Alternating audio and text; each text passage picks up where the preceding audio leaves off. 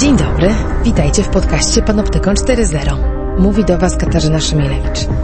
Jestem prawniczką i prezeską Fundacji Panoptykon, która reaguje na zagrożenia związane z rozwojem nowych technologii i to, co dzieje się na styku tej technologii człowieka. W Panoptykonie 4.0 mam ten komfort, że nie zaglądam do ustaw, nie gadam z politykami, ale mogę zrobić coś ciekawszego, mogę zajrzeć na zaplecze tych technologii, przemyśleć to, skąd się wzięły, co tak naprawdę zmieniają w naszym życiu, jak działają i rozmawiam o tym z ludźmi, którzy wiedzą, wiedzą, bo badają, wiedzą, bo są praktykami e, i tą wiedzą potrafią się dzielić. Technologie i człowiek. Człowiek i technologie. Gdzie na tym styku czekają na nas zagrożenia? Jak korzystać z technologii, by na nich skorzystać?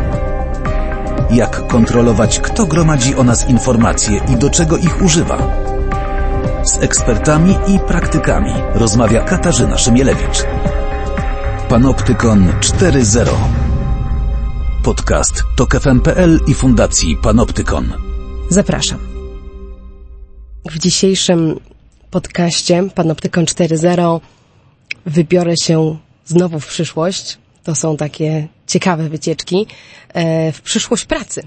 E, czyli tematu, który mam wrażenie od wielu lat rozpala wyobraźnię jak żaden inny na styku z technologią, bo lubimy się bać, a może potrzebujemy się bać, a może mamy czego się bać i szczególnie takie hasła jak sztuczna inteligencja, robotyzacja i w ogóle rola technologii w w zarządzaniu ludźmi i w tym, jaką pracę ludzie będą wykonywać, jest, no jest poważnym tematem.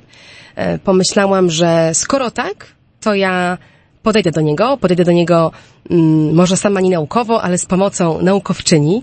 Dlatego do rozmowy zaprosiłam e, Renatę Włoch, która e, pracuje na Uniwersytecie Warszawskim w Instytu- Instytucie Socjologii i w interdyscyplinarnym centrum, e, które nazywa się DELAB i w, tej, e, w tych rolach bada przyszłość pracy. Między innymi przyszłość pracy, tak. Cześć Renato. Cześć. Dziękuję, że zgodziłaś się porozmawiać. Znam między innymi Twój raport e, Aktywni Plus Przyszłość Rynku Pracy. Wiem, że pracujesz nad książką, która e, ten, e, te wątki pogłębi. W Delabie koordynujesz całą ścieżkę badawczą, która próbuje odpowiedzieć na pytanie, jak zmienia się społeczeństwo w erze cyfrowej, więc no dla mnie jesteś doskonałym źródłem mm, wiedzy. Mm, Ale zacznijmy od, od rzeczy, która, która jednak mnie nurtuje. Może to jest pytanie naiwne, ale, ale je zadam. Czy my, myśląc o przyszłości pracy, nie mylimy się wiążąc ją tak bardzo z technologią? Czy to nie jest tak, że są, jest tak wiele czynników wpływających na to, jak pracujemy, co, jak się to zmienia, jak zmienia się społeczeństwo innych niż technologia, że e, taka fiksacja, czy może fetyszyzacja nawet e, technologii w tym kontekście jest trochę przesadzona. Jak ty to widzisz? Możemy wyjść z takiego paradygmatu marksowskiego, czy raczej już marksistowskiego. No dobra. I możemy powiedzieć, że jednak e, praca jest bardzo silnie powiązana z e, no, pewną bazą produkcyjną, tak? I to, jak ta produkcja jest zorganizowana, organizuje nam również pracę. Jeżeli zmienia się technologia, jeżeli mamy, tak jak my prognozujemy w Delabie, do czynienia z kolejną rewolucją technologiczną, za którą idzie rewolucja przemysłowa, to zmieni się również bardzo istotnie rynek pracy. Baza produkcyjna, czyli co? sposób, w jaki wytwarzamy produkty, wytwarzamy towary i wytwarzamy usługi. I w tym aspekcie takie nowe, nowe technologie, czy już nie mówimy o takich technologiach założycielskich jak komputer, internet, czy nawet smartfon, ale mówimy o takich technologiach właśnie jak sztuczna inteligencja, której przełom w jej rozwoju to jest ostatnia dekada tak naprawdę, jak rozwiązania chmurowe, jak rzeczywistość opleciona sensorami ciągle zbierająca dane z otoczenia, czyli internet rzeczy, e, jak blockchain. E, Wtedy mamy do czynienia z, no właśnie, z zupełnie nowym paradygmatem pracy. Ponieważ ta praca zmienia się pod wpływem technologii, ponieważ środowisko, w którym pracujemy, jest coraz bardziej tą technologią przesycone. A zatem muszą się zmienić kompetencje tych, którzy na tym rynku pracy funkcjonują. Więc to, że co druga gazeta ma w nagłówkach e, roboty i AI w kontekście pracy nie jest e, tak zwanym hypem, nie jest y, biciem piany po próżnicy, tylko jest próbą zrozumienia czegoś, co rzeczywiście się dzieje w Twojej ocenie. Coś się dzieje, tylko na pewno to się nie dzieje w takim tempie i w takiej skali, w jakiej chciałyby właśnie te wszystkie hypowe tytuły. E, w 2013 roku ukazał się taki artykuł napisany przez dwóch oksfordzkich badaczy, e, Osborna i Freya. On zbierał dane z rynku, z amerykańskiego rynku pracy E, I Osborne i Frey w głośnym artykule wywiedli taką hipotezę, że w niedalekiej całkiem przyszłości jakieś 47% wszystkich miejsc pracy zostanie skomputeryzowanych czy zautomatyzowanych. E, no i to wywołało wielki szum medialny. o ile nie panikę tych, którzy e, poczuli, że są w tych 47%. Ta panika też się wpisywała dobrze w pewne dyskursy dotyczące pracy, które trwały już od dobrych kilkudziesięciu lat, bo o bezrobociu technologicznym pisano już w latach 30. E, no właśnie, z każdą rewolucją przemysłową tak, musimy przeżywać to samo. przemysłową przeżywamy na pewno to, że rodzaj tej pracy się modyfikuje, ale też modyfikują się te wszystkie stosunki zatrudnienia, które oplatają rynek pracy i o tym może powiemy sobie jeszcze mhm. za chwilę. No właśnie. Bo to, to jest chyba dla mnie ciekawsze, zanim zanurkujemy, bo na pewno zanurkujemy w temat tego, e, ile z tych spekulacji co do znikających zawodów jest prawdziwych i w jakim kierunku to, to może zmierzać, to rzeczywiście chciałam się zatrzymać przy, przy jeszcze głębszej rozmowie o tych relacjach władzy w pracy, relacjach pracownik-pracodawca, jak one mogą się zmieniać i czy już, aby się nie zmieniają dość drastycznie pod wpływem e, technologii, czyli nawet zostawiając z boku ową jeszcze nie do końca narodzoną sztuczną inteligencję, czyli coś, co mogłoby myśleć podobnie do nas i nas zastąpić, bo czegoś takiego, przypominam, jeszcze nie mamy, e, to przecież mamy pracę na odległość, mamy pracę tłumu, mamy pracę mobilną, mamy pracę na wezwanie, podlegamy uberyzacji i prekaryzacji. To są terminy, które biorę z Twojego raportu, może je wyjaśnisz lepiej niż ja. Więc już coś się bardzo zmienia. E, co tak naprawdę się zmienia? To są relacje władzy? To jest e, jakaś nowa, nowy podział na klasy społeczne? Jak byś to nazwała? To chyba za, dla mnie to są zbyt duże mianowniki. Ja bym powiedziała o kilku takich bardzo pragmatycznych i konkretnych rzeczach. Po pierwsze, zmienia się koncepcja zawodu jako takiego. Kiedyś jednak było tak, że ta ścieżka rozwoju zawodowego i ścieżka kariery zawodowej była dosyć linearna. To znaczy, kończyliśmy edukację, ta edukacja była jakoś związana z tym zawodem, który chcieliśmy w przyszłości wykonywać i następnie wchodziliśmy na rynek pracy i przez kilkadziesiąt lat w zasadzie wykonywaliśmy ten sam zawód. W ogóle istniał zawód. Tak, istniał zawód. On był dobrze zdefiniowany i mm. może mogli, mogliśmy powiedzieć o sobie, tak, jestem szewcem, jestem księgową, jestem nauczycielem akademickim. E, w tym momencie ta koncepcja zawodu powoli odchodzi do lamusa. To znaczy my mamy tak naprawdę pewną ścieżkę zawodową, ale ta ścieżka zawodowa jest e, coraz bardziej sfragmentaryzowana. To jest jedna sprawa. Druga sprawa, że okazuje się bardzo szybko, że mm, wykształcenie, które my nabywamy, e, po kilku latach przestaje być adekwatne do tego, co my robimy, ponieważ właśnie ten rodzaj wykonywanej pracy, również pod wpływem e, nowych technologii, się zaczyna bardzo szybko zmieniać. E, I właśnie to odchodzenie zawodu e, do pewnego lamusa pokazuje również to, co się stało z tymi badaniami Osborna i Freya, bo bardzo szybko inni badacze zaczęli wskazać, że posługiwanie się właśnie tą kategorią rozumiem. badań. Zawody w ogóle znikają. No tak, jest nieadekwatne. I to nie przez AI. I że, że powinniśmy raczej mówić o pewnych zadaniach, które my wykorzystujemy w, i wykonujemy w ramach zawodów, tak? Jeżeli mówimy o zadaniach, to nagle się okazuje, że tak naprawdę tych e, zawodów, które znikną całkowicie, to już są nowsze badania, które na przykład były wykonywane przez OECD, e, czy później przez firmę konsultingową McKinsey, no to nie będzie 47%, tylko to będzie 5, 10%. A gdybyśmy mówili o kompetencjach czy umiejętnościach, a nie zawodach, czyli w tym kierunku, który zarysowałaś, że w ogóle to, jak my pracujemy, nie opiera się już na jakiejś z góry opisanej roli, ale bardziej na pewnym zestawie kompetencji, które dana osoba w danej organizacji posiada, to mógłby być to jeszcze zupełnie inny współczynnik? Tak, to mógłby być jeszcze inny czynnik. I wtedy możemy na przykład sięgnąć do tej propozycji, która też jest e, bardzo medialna, ale ona pozwala uchwycić pewne interesujące przemiany, mm, o której pisze World Economic Forum. E, I oni tam proponują, żebyśmy zaczęli mówić e, nie o wiedzy, jaką zyskują w trakcie edukacji, nawet nie o konkretnych umiejętnościach, tylko żebyśmy zaczęli mówić o kompetencjach, czyli też o pewnych postawach. I te kompetencje przyszłości to są nie tylko kompetencje technologiczne, ale to będą również takie kompetencje społeczne tak? Czyli na przykład przedsiębiorczość, umiejętność zarządzania własnym czasem, ale też taka elastyczność poznawcza, która jest bardzo istotna. To będą też e, takie wyższe kompetencje poznawcze, których długo jeszcze ta sztuczna inteligencja, bo jak mówimy dzisiaj o sztucznej inteligencji, tak naprawdę mówimy o wąskiej sztucznej inteligencji, nie o tej generalnej sztucznej inteligencji. Czyli Mówimy takiej... o uczeniu maszynowym, czyli o wyższej tak. formie statystyki, tak? o czymś, co, co świetnie się nadaje do analizy wzorców zachowań, do czynności powtarzalnych. Zresztą to też mogę e, zacytować z, z, z waszego e, z waszego raportu e, analiza tego, co jest poddawane automatyzacji, no to wprost piszecie, że to są przede wszystkim rutynowe czynności poznawcze i rutynowe, powtarzalne czynności manualne. Tak. Że w tych dwóch obszarach mm, i to do mnie bardzo przemawia, tam gdzie jest ten wzorzec, tam możemy z użyciem wielkich danych, które rzeczywiście mamy i z użyciem um, uczenia maszynowego i praw statystyki um, wytrenować system, żeby robił coś sprawniej, szybciej, um, z mniejszą liczbą błędów niż my. Ale wszędzie tam, gdzie wchodzą w grę nierutynowe czynności poznawcze lub takowe właśnie nierutynowe nierutynowe, czynności manualne, no, jakaś ekspresja artystyczna, tak, czy rzeczy intuicyjne, rzeczy, które wymagają eksperymentatorskiego podejścia, czy, czy w ogóle jakieś bardzo miękkie umiejętności, tam możemy czuć się dość bezpieczni. Czy, czy jeszcze Dalej przez tak jakiś uważasz? czas e, możemy się czuć bezpieczni, bo im więcej danych będzie dostawała ta sztuczna inteligencja, tym szybciej ona się będzie uczyła e, i tym szybciej będzie się uczyła też e, wychwytywać te wzorce i być może tworzyć sama całkowicie nowe.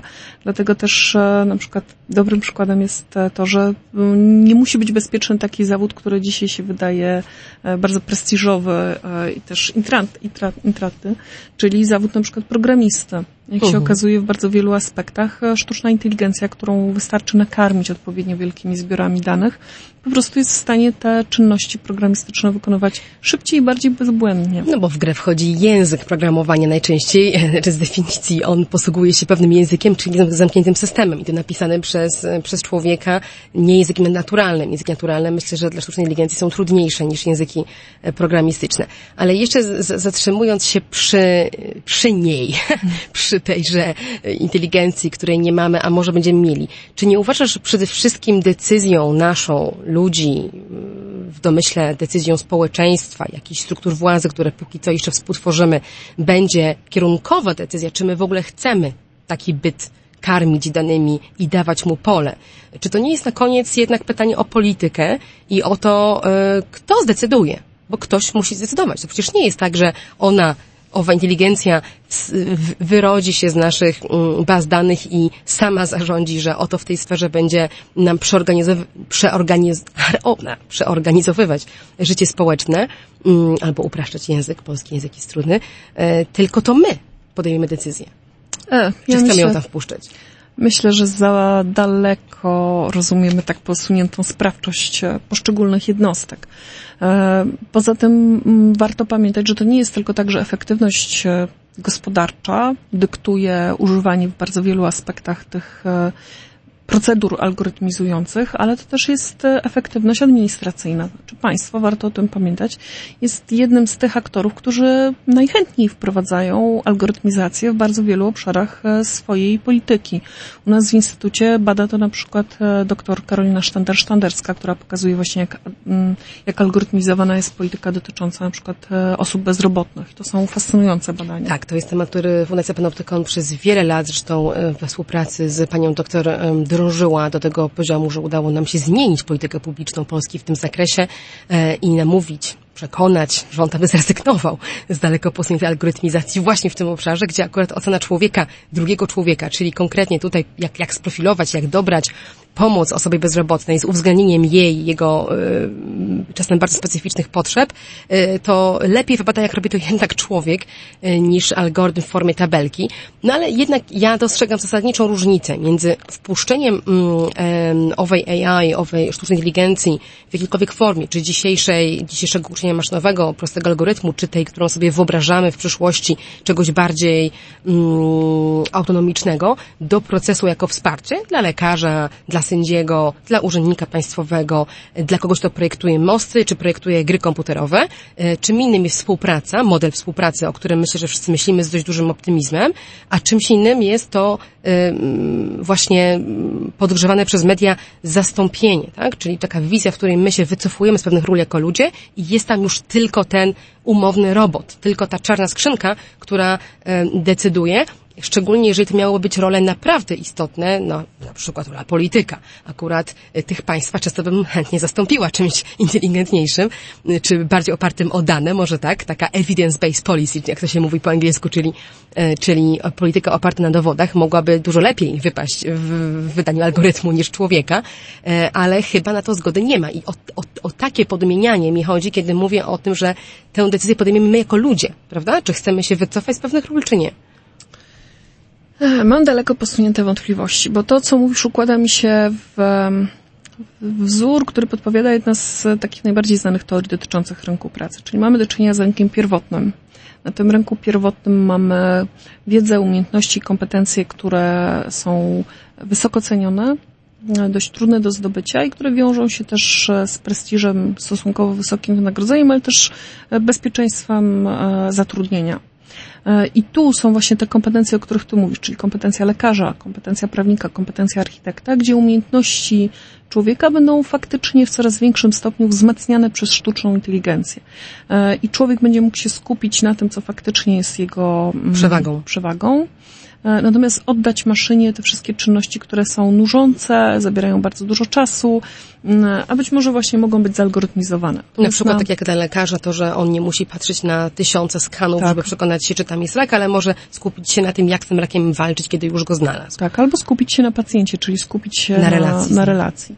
E, natomiast na wtórnym rynku pracy mamy do czynienia z e, takimi miejscami pracy, które właśnie nie mają całej tej siatki bezpieczeństwa socjalnego oplecionej wokół siebie, gdzie mamy do czynienia z osobami, których umiejętności, kompetencje czy wiedza są dosyć wymienne. Dajmy znaczy, jakieś przykłady. E, no to może być na przykład e, osoba, to jest świetny przykład algorytmizacji, która pracuje w call center, tak?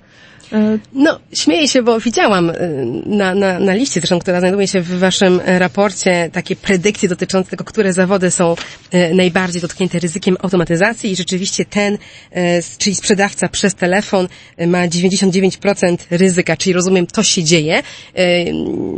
Nie zdradzę chyba wielkiej tajemnicy, mówiąc, że jestem klientką sieci Orange i tam spotykam się z botem na, na, na infolinii. Ostatnio zapytałam wprost po kolejnych pięciu minutach straconych na relację z tym tym czymś, czy ja mogę to wyłączyć i jak już się dodzwoniłam do konsultanta, dowiedziałam się, że nie ja jedna mam ten, tę frustrację, ale no chyba nie, bo testy trwają i szczerze mówiąc, jeśli Orange nas słucha, to proszę wyłączcie to, albo przynajmniej dajcie opcję ominięcia, bo to pokazuje dla mnie, jak, e, w jaką pułapkę tu wpadamy, tak? Znaczy prosta czynność, jaką kiedyś było wybranie na, e, na klawiaturze telefonu prostej opcji, że chcę fakturę albo coś innego, dzisiaj oznacza dla mnie słuchanie jakiegoś idiotycznego głosu, e, który recytuje mi te same formułki i głównie zajmuje się tym, że nie wie i przeprasza mi, że nie wie. I za przełączenie mu do konsultanta zajmuje trzy minuty dłużej niż zajmowało wcześniej. Czy to tak ma wyglądać? Gdzie, gdzie tu jest, gdzie tu jest jakaś korzyść? Bo ja tego nie rozumiem. Ale zastanów się. Przywróćcie może... mi konsultantów. Przywróćcie konsultantów, ale zastanów się, że być może to jest e, całkowicie celowe, dlatego że aby chatbot był coraz lepszy, to on musi się na czymś Ale uczyć. Ale ja nie chcę tracić mojego czasu na uczenie chatbota. Nikt mi za to nie płaci. No, nikt ci za to nie płaci, więc jesteś w tym momencie niezadowolonym konsumentem. Uh mhm. -huh. Ale dostarczanie chatbotom e, ogromnych zbiorów danych i też sytuacji, w których te chatboty muszą reagować według pewnego zestawu procedur, powoduje, że one są coraz lepsze. Znaczy być może ten chatbot, o którym ty wspominasz, nie jest dobry, ale mnie się już na przykład e, teraz zareklamujemy inną usługę. Przy kontaktach to są z, tak, w moim przypadku. To w moim przypadku będzie reklama. Przy kontaktach z Amazonem udało trafić na takiego chatbota, który faktycznie mnie przeprowadził przez całą linię. E, A miałeś doświadczenie wcześniej kontaktu. korzystania z, z czegoś innego, z jakiegoś innego interfejsu? Z tą e, samą firmą? Z tą samą firmą nie, natomiast e, no ja dosyć często, ponieważ pracuję w takim miejscu, w jakim pracuję, sprawdzam te rozmaite opcje uh mhm. -huh. i akurat dosyć chętnie rozmawiam z rozmaitymi chatbotami, żeby zobaczyć, jak to wygląda. naukowe. Skrzywienie to jest tak, skrzywienie zawodowe, ale tu akurat miałam poczucie, że ten chatbot Amazona jest już całkiem nieźle wytrenowany i że na przykład podobnie jak Siri, on bardzo szybko nauczył się też rozpoznawać e, mój akcent e, i mhm. szybciej już po którejś próbie szybciej rozpoznawał, co ja do niego, co ja do niego mówię. Więc dla mnie to jest taki klasyczny przypadek tego, że właśnie ta sztuczna inteligencja uczy się na zbiorach danych. Te zbiory danych musimy tej sztucznej inteligencji dostarczać, jeżeli chcemy, no, żeby to jest, to jest bardzo dobre pytanie, wracając do polityki tego całego przedsięwzięcia. Czy musimy? Bo tak, taka jest narracja, e, jakoby to było wszystko nieodwracalne, jakbyśmy musieli dążyć do takiej, a nie innej przyszłości, w której niektóre funkcje są zautomatyzowane, a żeby one się takowe e, stały, to właśnie w cudzysłowie musimy teraz wspierać, nie wiem, e, kapcze Google'a i, i oznaczać obrazki, na których, mm, na których e, w tym momencie ja, ale za chwilę jakiś, jakiś robot będzie wykrywał, rozróżniał, e, czy tam są światła drogowe, czy tam jest budynek, czy tam jest człowiek, czy tam jest pies e, i musimy brać w tym udział. Ja jako obywatelka i użytkowniczka tej technologii mam ochotę powiedzieć, no właśnie wcale nie muszę, właśnie wcale nie chcę. Czy my mamy prawo głosu w tej dyskusji? Czy powinniśmy mieć prawo głosu? Znaczy, powinniśmy z całą pewnością mieć prawo głosu. Natomiast, czy jest to wykonalne, żebyśmy mieli prawo głosu? Nie wiem, dlatego że to jest cena, jaką płacimy za dostęp do tych usług. No w relacji z firmami komercyjnymi tak, to sama sobie mogę odpowiedzieć na pytanie, na to pytanie jako prawniczka i aktywistka, że to jest w, w, naszych rękach jest przy, przykręcenie im śruby, czyli powiedzenie nie wolno wam tak robić, potrzebują do tego regulacji, bo inaczej rynek sam się nie wyreguluje. Ale w relacji z państwem, bo sama powiedziałaś chwilę temu, że państwo bardzo chętnie eksperymentuje i na koniec moim zdaniem to jednak państwo będzie miało dużo do powiedzenia, przynajmniej takie struktury polityczne jak Unia Europejska, e, co do tego, czy chronimy pewne obszary przed robotyzacją, czy nie. Więc mogę sobie wyobrazić, że za pięć lat będziemy rozmawiać o tym, czy my chcemy mieć lekarza zawsze w procesie, czy my zgadzamy się, żeby tam była tylko ta czarna skrzynka, która rozpoznaje e, rak, nie rak, diagnoza taka, śmaka, takie leczenie, a nie inne, a operacje przecież też może wykonać robot, podobno całkiem precyzyjnie, z oczami zdaje się już takie, że wykonują ją lepiej nawet roboty niż, niż ludzie. Być może z sercem też tak będzie, e, ale domyślam się, czy intuicyjnie mówię teraz o czymś, co, co bardziej czuję niż wiem, nie widzę tego, żebyśmy mieli powiedzieć mm, w porządku. Lekarze wypadają z mm, tej układanki i jesteśmy e, bezpieczni z samą maszyną, bo to jest bardzo kluczowa sprawa i tak jak sama powiedziałaś, kompetencje miękkie w tej relacji z pacjentem wydają się być niezastępowalne. Ale to jest, to jest obszar powiedzmy dość prosty w analizie, no ale właśnie choćby taki marketing e, internetowy ja bym wolała w ogóle, żeby go nie było. To znaczy, nie zrozummy się źle, mi przeszkadza spam telefoniczny, przeszkadzają mi wszyscy sprzedawcy. Wolałabym, żeby w ogóle ten zawód e, zniknął wraz z całym spamem, którego doświadczamy. Ale jeśli już ten konsultant musi być, to ja bym wolała jednak mm, albo moją własną sprawczość, czyli klawiaturę albo człowieka, e, niż robota, który wymusza na mnie jeszcze proces uczenia się.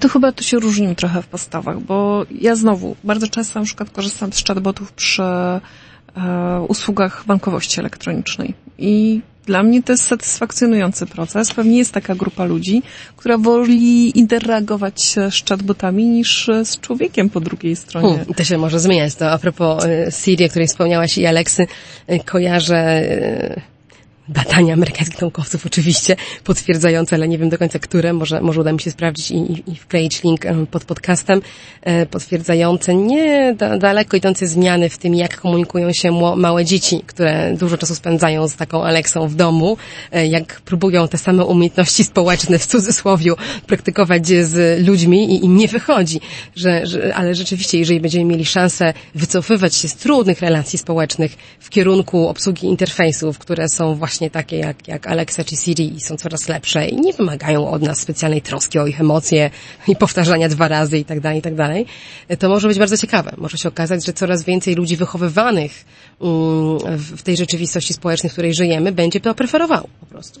Tak, mój syn na przykład bardzo swobodnie korzysta z asystenta Google'a i dla niego to jest coś zupełnie naturalnego, bardziej naturalnego niż klikanie po klawiaturze, o której mówiłaś przed chwilą. Lub zapytanie też, mamy. No, no, mamy się jeszcze pytać niektóre rzeczy. Ale myślę, że tu warto na zakończenie tego wątku e, jeszcze raz bardzo jasno powiedzieć. To znaczy, wydaje mi się, że e, tu e, rola czy zakres naszej sprawczości jest jednak dosyć ograniczony i że to będzie przypominało przebieg poprzednich e, rewolucji technologicznych i przemysłowych. Ale to kto podejmuje takie decyzje? Już tak sprowadzając to do, do, do rynek. aktora.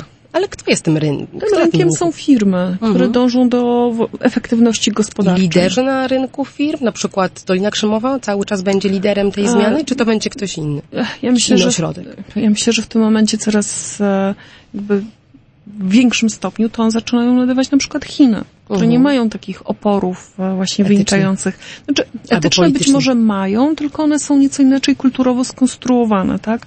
Wiele się mówi na temat tego, że tam gdzie indziej są na przykład postawione granice, jeżeli chodzi o koncepcję prywatności że ta koncepcja prywatności, która ma korzenie judeo-chrześcijańskie w przypadku kultury e, zachodniej, e, no jest pewnym ewenementem i że być może w innych kulturach tak rozumiana prywatność nie występuje. No tak, ja zresztą już u, mogę się odwołać do podcastu sprzed kilku tygodni z doktor Katarzyną Sarek, e, sinolożką, która opowiada o swojej percepcji tego, jak w Chinach odbierany jest e, system kredytu, kredytu, kredytu społecznego i jak technologia w naszej ocenie par excellence nadzorcza tam może budować zaufanie społeczne na przykład. Tutaj tak, myślę, że mamy tak, między bo, sobą przepaść mm -hmm. kulturową, która może zaowocować rozwiązaniami, które nam się nie śniło, jeśli chodzi o optymalizację pracy, czy obsługi konsumenta, w ogóle inaczej rozumianej roli konsumenta na przykład i się okaże, że to do nas też przechodzi, tak? Tak, znaczy ja uważam, że ta automatyzacja będzie postępowała wszędzie tam, gdzie tylko będzie mogła postępować. E, I naprawdę nie jestem przekonana, że rozwiązania prawdy będą w stanie to zahamować. Czyli Angela Merkel nowego typu je, tego nie zatrzyma, jeżeli docisną ją jej własni nie umowni górnicy, którzy powiedzą nie. Wydaje mi się. Tym bardziej, mhm. -huh. że mamy też do czynienia, no właśnie warto pamiętać, bo dużo mówimy o tej automatyzacji w usługach w tym momencie, ale warto też pamiętać, że ta inteligentna automatyzacja zachodzi w fabrykach i to jest e, w zakładach produkcyjnych, czy w rolnictwie, tak? E, I to są te takie bardzo podstawowe branże gospodarki, w których e, widać bardzo duży przełom. I tu też znowu, jeżeli mielibyśmy się odwołać do jakichś bardzo konkretnych danych, to są badania z 2018 roku, które były robione, zdaje się, przez PWC, które już w tym momencie pokazują, jak zmienia się relacja pracy ludzi i maszyn. Tak jak e, to było tak, że w 2018 roku, jeżeli patrzyliśmy na 12 tych naj, największych branż, no to tam ludzie wykonywali jakieś 71% e, pracy całej. Natomiast w 2022 roku to już może być 58%. E, I co ciekawe, ten stosunek pracy maszyn, pracy ludzi będzie się najbardziej zmieniał w obrębie zadań, które są związane z zadaniami umysłowymi, wymagającymi na przykład wyszukiwania informacji, przeszukania informacji, przeszukiwania informacji. Mhm. Ja rozumiem, że stąd na analizie, którą publikowaliście w, w, w raporcie Delabu, który już cytowałam, bardzo wysoko na liście tych zagrożonych ról, tak chyba wolę o tym myśleć niż w zawodach, jest bibliotekarz, agent ubezpieczeniowy, urzędnik, księgowy, e, asystent sprzedaży, bo to są te zawody, o, w których to jest się właśnie, to, to są znakomite wyszukuje. przykłady. My w Delabie w tym momencie robimy badania dotyczące automatyzacji pracy w bankach razem z e, Fundacją Cyberium Warszawskim e, Instytutem Bankowości. E, I to są naprawdę bardzo interesujące badania, bo one pokazują, że no właśnie znowu te zawody czy te role, o których jeszcze do niedawna myśleliśmy jako wyjątkowych i takie, które generowały prestiż i wysokie zarobki, czyli na przykład analityk ryzyka finansowego, w tym momencie są zadania wchodzące w skład tego mm, stanowiska pracy w dużej mierze automatyzowane. E, I to jest ta zmiana, która, która zamierza, zaczyna zachodzić. Mhm. Wspomniałaś o czymś, co interesuje mnie chyba bardziej niż, niż ta zastępowalność. Może podchodzę do niej zbyt lekceważąco, jeśli tak, to przepraszam Was, ale, ale mam poczucie, że to jest coś, co trochę bardziej może i możemy skontrolować i złapać. I skoro się już zgodziłyśmy, że to nie chodzi o zawód, ale chodzi o rolę, e, to ta opcja współpracy człowieka i maszyny wydaje mi się ciekawa.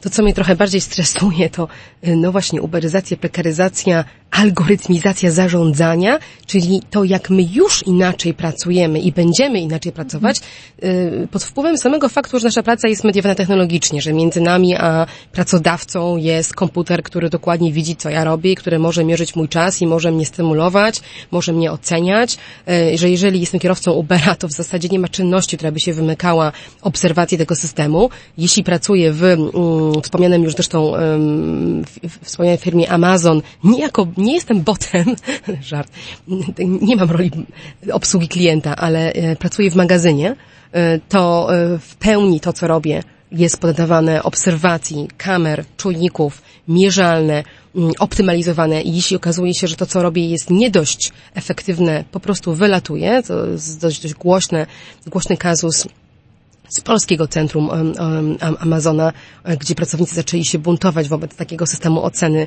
e, który ich zdaniem jest w pełni zalgorytmizowany, zdaniem Amazona, jego prawników nie. Jest tam też rola człowieka, ale no długo by opowiadać o tym, jak to jest zaplątane. W każdym razie mm, e, gdzieś tam niewątpliwie mamy do czynienia z, z tym, że zarządza tymi ludźmi bardziej algorytm niż inny człowiek. No i właśnie, czy, czy, czy, czy w takiej sytuacji nie będzie nam gorzej? Załóżmy, że zachowujemy swój zawód, ale moim bezpośrednim szefem staje się algorytm, który nie ma poprawki na mój gorszy dzień, na to, że dzisiaj się potknęłam, ale jutro będę szła pewnie i, i wykonam swoją czynność szybciej, e, który bardzo podchodzi do tego redukcjonistycznie i, i mnie eliminuje z systemu, jeżeli okazuje się być nie dość efektywna. Myślę, że w wielu systemach, nie tylko korporacyjnych, ale także, no nie wiem, na, nawet na uczelni, e, można powiedzieć o tym, że ten algorytm już występuje od dłuższego czasu, to znaczy musimy się wyliczać z pewnych wyników, które są oceniane na pewnej skali, tak? Dużo się w tym momencie mówi o rankingach szkół wyższych, chociażby to też jest pewien rodzaj mhm. E, algorytmizacji tego, w jaki sposób my funkcjonujemy jako Czyli zbieranie naukowcy. punktów i Zbieranie oceny. punktów, tak. Rodzaj nawet grywalizacji można powiedzieć. Natomiast e, ty wprowadzasz takie, powiedziałabym, ciemniejsze strony. Ja nie mogę się powstrzymać, żeby wprowadzać trochę tych jaśniejszych.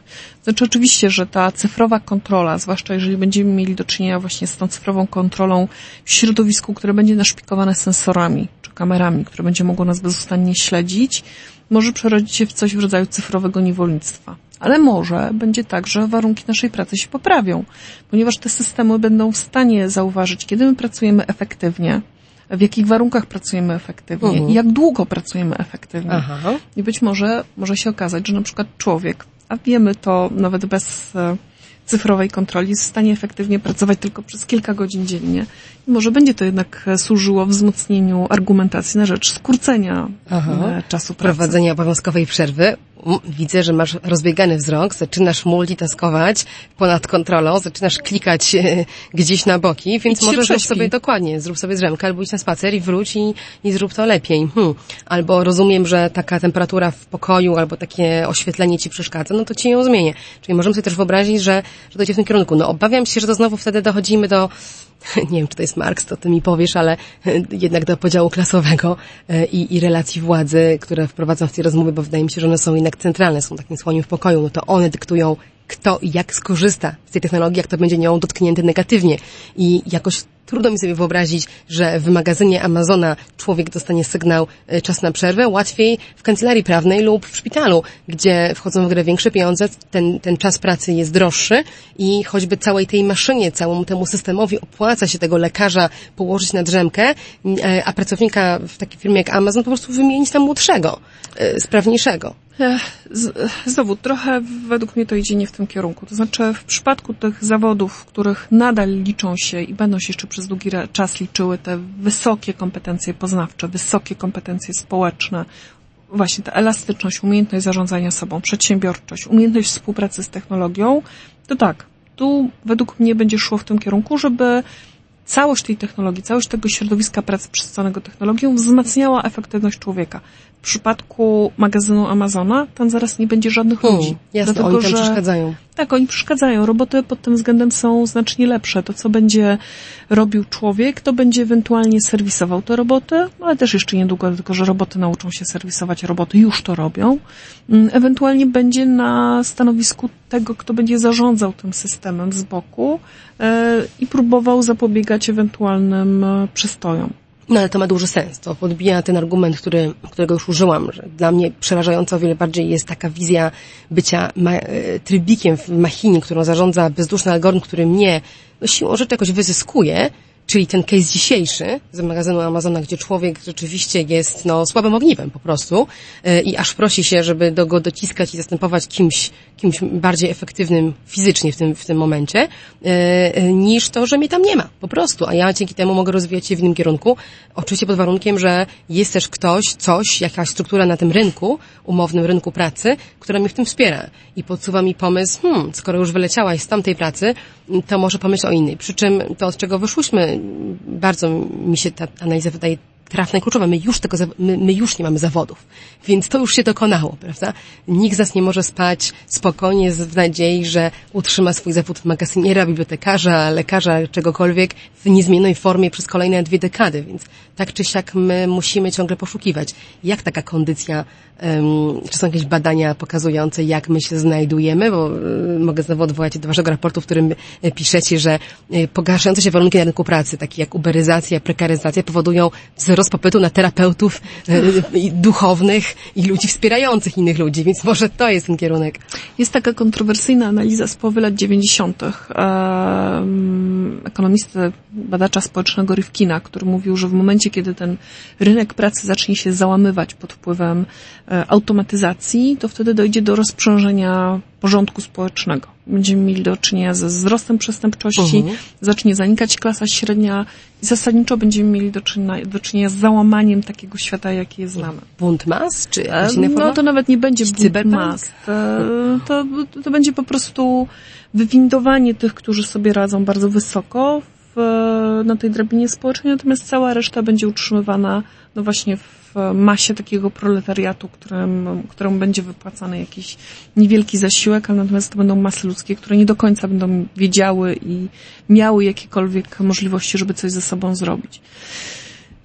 Natomiast... Ale masz poczucie, że taką wizję politycy traktują na tyle poważnie, żeby oni choćby rozmawiać i planować jakieś nie wiem, programy czy, czy reakcje na taką okoliczność, czy to jest raczej na razie fantazja właśnie cyberpunkowa, o której w polityce poważnie się jeszcze nie e, rozmawia? Nie mówi się o tym poważnie. Dla mnie bardzo przekonujące jest to, co mówią e, badacze z MIT, Brynjolfson i McAfee. Oni mówią tak, to są zmiany, które zachodzą naprawdę inkrementalnie. To jest krok po kroku. Inkrementalnie krok po kroku. Ale potem po prostu runie lawina. To znaczy zacznie się zmieniać. Potem, czyli? Czyli oni Kiedy? widzą to w e, perspektywie, to, to znowu można się odwołać do kilku badań takich, które starają się stosować rozsądną metodologię. I tam mówi się, że są takie trzy fale. Pierwsza fala to będzie fala algorytmiczna, ona ma miejsce już i w, tym, w tej fali te najprostsze czynności są zastępowane przez... Ale czynności, a nie role raczej. E, czynności. Potem druga fala to będzie fala wzmocnienia i wtedy te bardziej skomplikowane czynności E, właśnie zaczną być automatyzowane.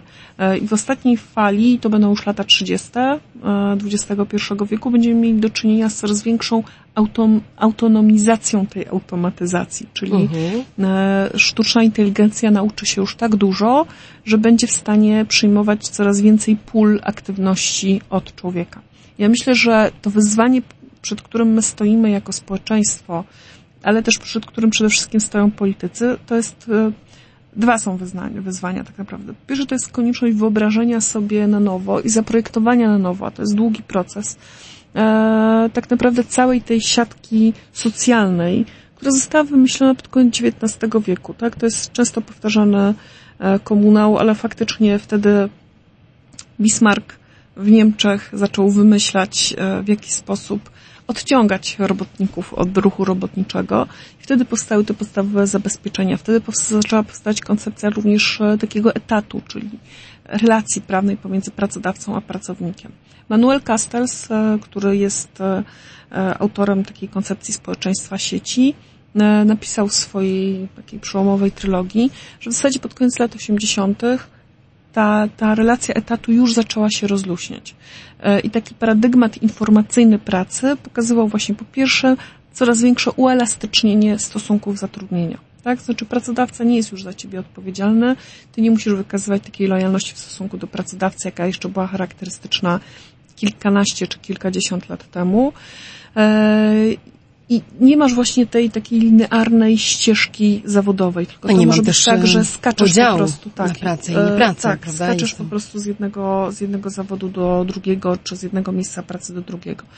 E, mamy do czynienia z takimi zjawiskami, pisał jeszcze Castells, jak e, outsourcing, tak? Że firmy coraz więcej takich czynności, zadań, które były dotychczas wykonywane w, wewnątrz firmy, wyrzucają na zewnątrz, podlecając. No I tu się rodzą rozmaite również e, etyczne debaty dotyczące tego, jak są chronieni ci pracownicy, którzy pracują właśnie na takich podzleceniach, tak? No oni są właśnie bardzo mocno prekaryzowani, to znaczy nie mają tej siatki socjalnej. Natomiast e, ten drugi, e, drugi trend, który się pojawia, to jest dematerializacja pracy. To znaczy, my coraz częściej operujemy ideami, abstrakcjami, a w coraz mniejszym stopniu operujemy przedmiotami. Tak? Mhm. E, I coraz Czyli nie produkujemy, ale wymyślamy, umawiamy się na jakieś konwencje, na przykład konwencję, że to jest tekst, albo to jest zadanie, albo to jest spotkanie, ale tak naprawdę to często jest pewna fikcja, którą się posługujemy między sobą. Mm, Słynne, nie wiem, kole, tak? Mamy rozmowę telefoniczną, która jest zadaniem pewnie w świecie korporacyjnym bardzo częstym. Mhm. Pytanie, czy to jest jakiś produkt, z którego coś wynika, czy to jest pewna konstrukcja niematerialna, która się realizuje między ludźmi. kognitywny, tak? Tak, ale, ale niekoniecznie posuwa cokolwiek do przodu. Mhm. E, I teraz tak, ta druga konieczność, o której mówiłam, to jest konieczność e, takiego przekonstruowania rynku pracy, który będzie w większym stopniu uwzględniał to, że te czynności, zadania, zawody, które będziemy wykonywać, to będą właśnie czynności, zadania i zawody związane z relacjami ludzkimi. Znaczy będą nam potrzebne, jeszcze bardzo długo zawody tego nie zastąpią, e, zawody opiekuńcze. Ci, którzy się będą opiekowali dziećmi, niepełnosprawnymi, e, osobami w starszym wieku. Zmienia nam się demografia społeczna, w związku z tym społeczeństwa, w związku z tym będą nam potrzebni ci ludzie, którzy, e, którzy się będą tym Czyli zajmowali. z jednej strony potrzebujemy terapeutów i duchownych, bo jesteśmy zagubieni w tym świecie mocno niematerialnym, umownym, zmiennym, niepewnym dla nas i to nas przeraża, stresuje, powoduje, że ta alienacja pracy, znowu wracając do, do podstaw, czyli Marksa jest, jest dotkliwa, a z drugiej starzejemy się, nasze ciało e, nie zmienia się w maszynę, podlega tym samym procesom, a nie mamy już e, tego w domu, nie mamy rodzin wielopokoleniowych, e, rodzimy dzieci później, rodzice nie mogą się opiekować swoimi dziećmi zawsze, czy odwrotnie, tak, dzieci dorosłymi starzejącymi się, to się rozluźnia, migrujemy i stąd wchodzą nowe, e, nowe role. To jest bardzo ciekawe, bo nawet myśląc o takiej krytyce feministycznej, być może to jest ten kierunek, który wzmocni dziś niedo, nie, niedo, niedo, niedowartościowane role, takie jak pielęgniarka, czy, e, czy choćby nawet no, matka, która jest w domu, e, okaże się, że to jest ta praca, która ma ogromną wartość i jest niedostępowalna.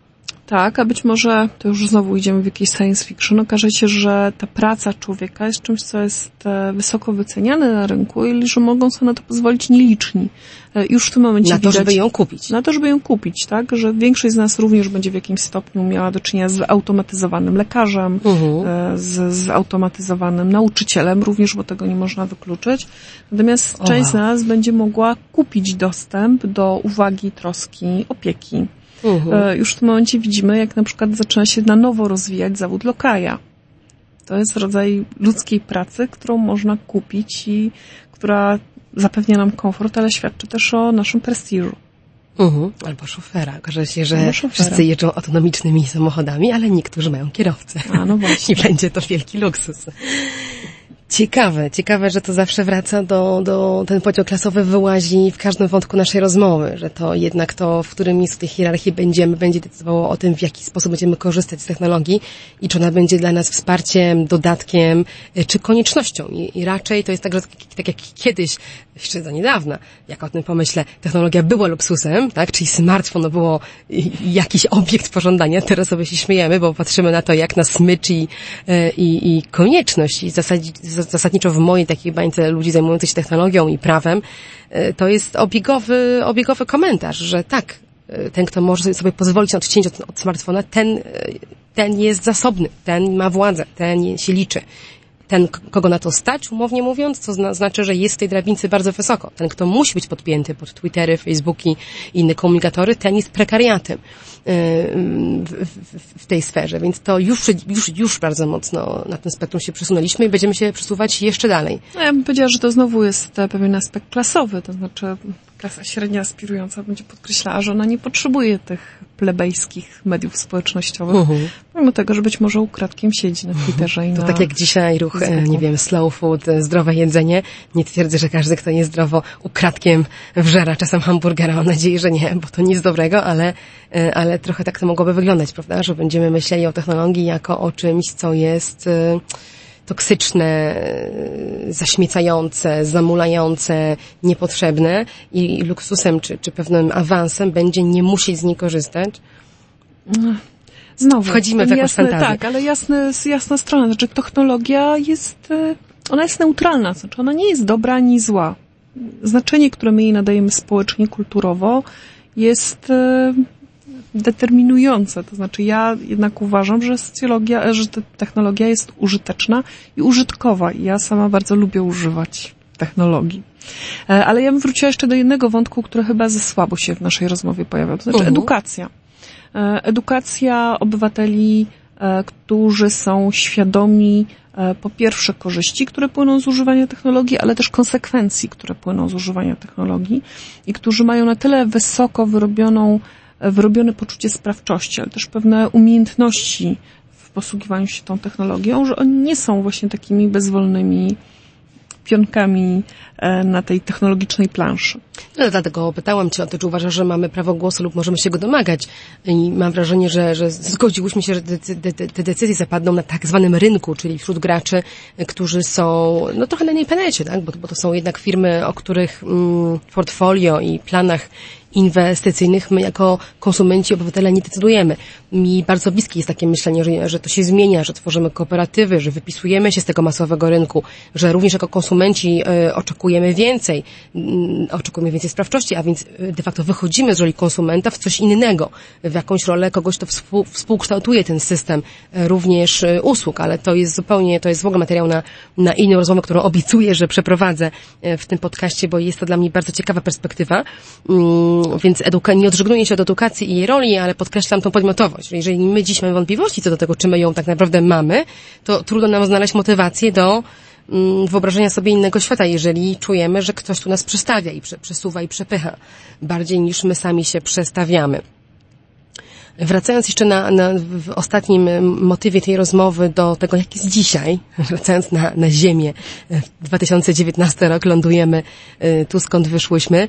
Mm, mam taki anegdotyczny przykład z rozmowy niedawno z, z, z kolegą z Ameryki Łacińskiej, który zajmuje się podobnym, podobnymi tematami tam, który żachnął się i powiedział, że obserwował jakąś aplikację, która bodajże dostarcza tam, nie wiem, pizzę czy jakieś inne jedzenie jest jakimś nowym hypem, że o, taka świetna nowa apka i oni to troszeczkę zbadali, okazało się, że tam nie ma żadnego AI, tylko tam są nisko opłacani Kolumbijczycy, którzy siedzą e, w czasie rzeczywistym i po prostu na tej mapie znajdują właściwy cel i wysyłają, manualnie wysyłają tam samochód, który dostarcza i dlatego to nieźle działa. E, a w bardziej systemowym ujęciu antropolożka e, Mary Gray pisze o pracy, niewidzialnej pracy, ghost work, która jej zdaniem występuje w każdej liczącej się usłudze, czy wspomnianego wielokrotnie przez nas Amazona, czy Google'a, czy Facebooka, w każdej z tych machin wysoce zalgorytmizowanych dziś są ludzie, którzy są niewidzialni którzy dziś wykonują te czasami kluczowe funkcje oceny sytuacji, na przykład oceny, czy jakaś treść jest nielegalna, albo jak zareagować, albo gdzie przestawić ten, to pudełko, tak, które okazało się być niestandardowe, czy jak inaczej je ustawić na taśmie, żeby to się wszystko z, z, złożyło. E, rozumiem z rozmowy z Tobą, że właśnie to ci ludzie będą znikać i może lepiej dla nich, bo taka praca niewidzialna jest chyba niezwykle frustrująca, e, ale to znowu podbija wątek tej tego podziału klasowego, prawda? Że my już dziś, jako ludzie, formujemy się w jakąś podklasę. Jest, jest coś takiego jak globalna podklasa ludzi, którzy pracują w ramach systemów technologicznych i mają tam niewiele do powiedzenia. E, znowu, tu brakuje dobrych takich badań porównawczych, ale mówi się, że to jest około 44 milionów ludzi na całym świecie. Tak? Uh-huh. Były robione badania w Unii Europejskiej, to jak co dziesiąty Europejczyk na przykład skorzystał z takiej platformy, e, która, tak jak mówisz, działa na zasadzie sztucznej inteligencji do na przykład znalezienia pracy albo wykonywania jakichś czynności, ale tylko 2% e, utrzymuje się z tego rodzaju działań. Zresztą te w firmy, Europie. Tak, w Europie. E, te Czyli firmy, to globalne południe zasila e, szeregi tej podklasy. W dużej mierze tak. Mm, te firmy też, o których ty mówisz, czyli na przykład Amazon, one w ogóle nie ukrywają tego, że mamy do czynienia ze sztuczną, sztuczną inteligencją, która w tym momencie wykonuje bardzo dużą część tej pracy. Jeff Bezos mówi o tym absolutnie otwarcie. E, tylko, że właśnie jest ten moment. Sztuczna, sztuczna, czyli ludzie. Sztuczna, sztuczna inteligencja, tak, czyli ludzie. Uh-huh. to jest ta kwestia, że sztuczna inteligencja musi mieć się na czymś, musi mieć jakby zbiór danych, na których będzie mogła się uczyć. I na razie ten zbiór danych muszą wytwarzać, tagować, klasyfikować e, ludzie w dużej mierze. Mhm, czyli nasza, nasza, nasza, nasz realny dzisiejszy problem z AI jest taki, że pracujemy dla niej, na jej rzecz i to wcale nie jest przyjemne, ale będziemy z tego wypychani i będziemy tworzyć, no właśnie ciekawe co, prawda? Czy tę masę podklasę buntującą się, czy jakąś y, uprzywilejowaną klasę ludzi, którzy mają pieniądze, aby nawet kupić sobie być może świat bez AI, świat, w którym mamy szansę pogadać z człowiekiem, y, to są ciekawe, jak rozumiem, już nie spekulacje, tylko bardziej hipotezy, które wy y, w swoich badaniach y, potwierdzacie, a my wszyscy będziemy ich świadkami, a nawet uczestnikami. Miejmy nadzieję, że z korzyścią dla siebie, bo też mm, warto podkreślić jedną rzecz, że w momencie, kiedy mm, wchodzimy w badanie skutków ekonomicznych e, rozwoju technologii, to bardzo często się okazuje, że te wszystkie mierniki, których my używamy do e, opisywania tej rzeczywistości, analizowania tej rzeczywistości, czyli na przykład PKB, e, w niewielkim stopniu ujmują te zmiany, które, które zachodzą w tym momencie w gospodarce.